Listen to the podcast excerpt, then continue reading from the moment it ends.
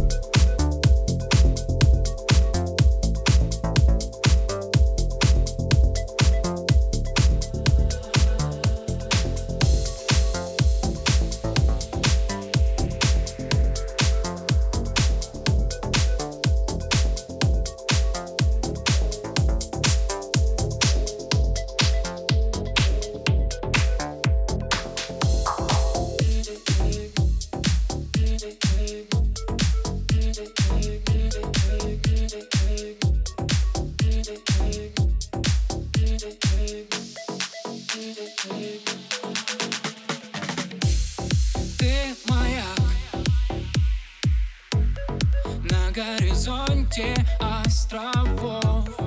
Ты моя Моя последняя любовь. Взгляд поднимаю выше. Нас разделяет тишина.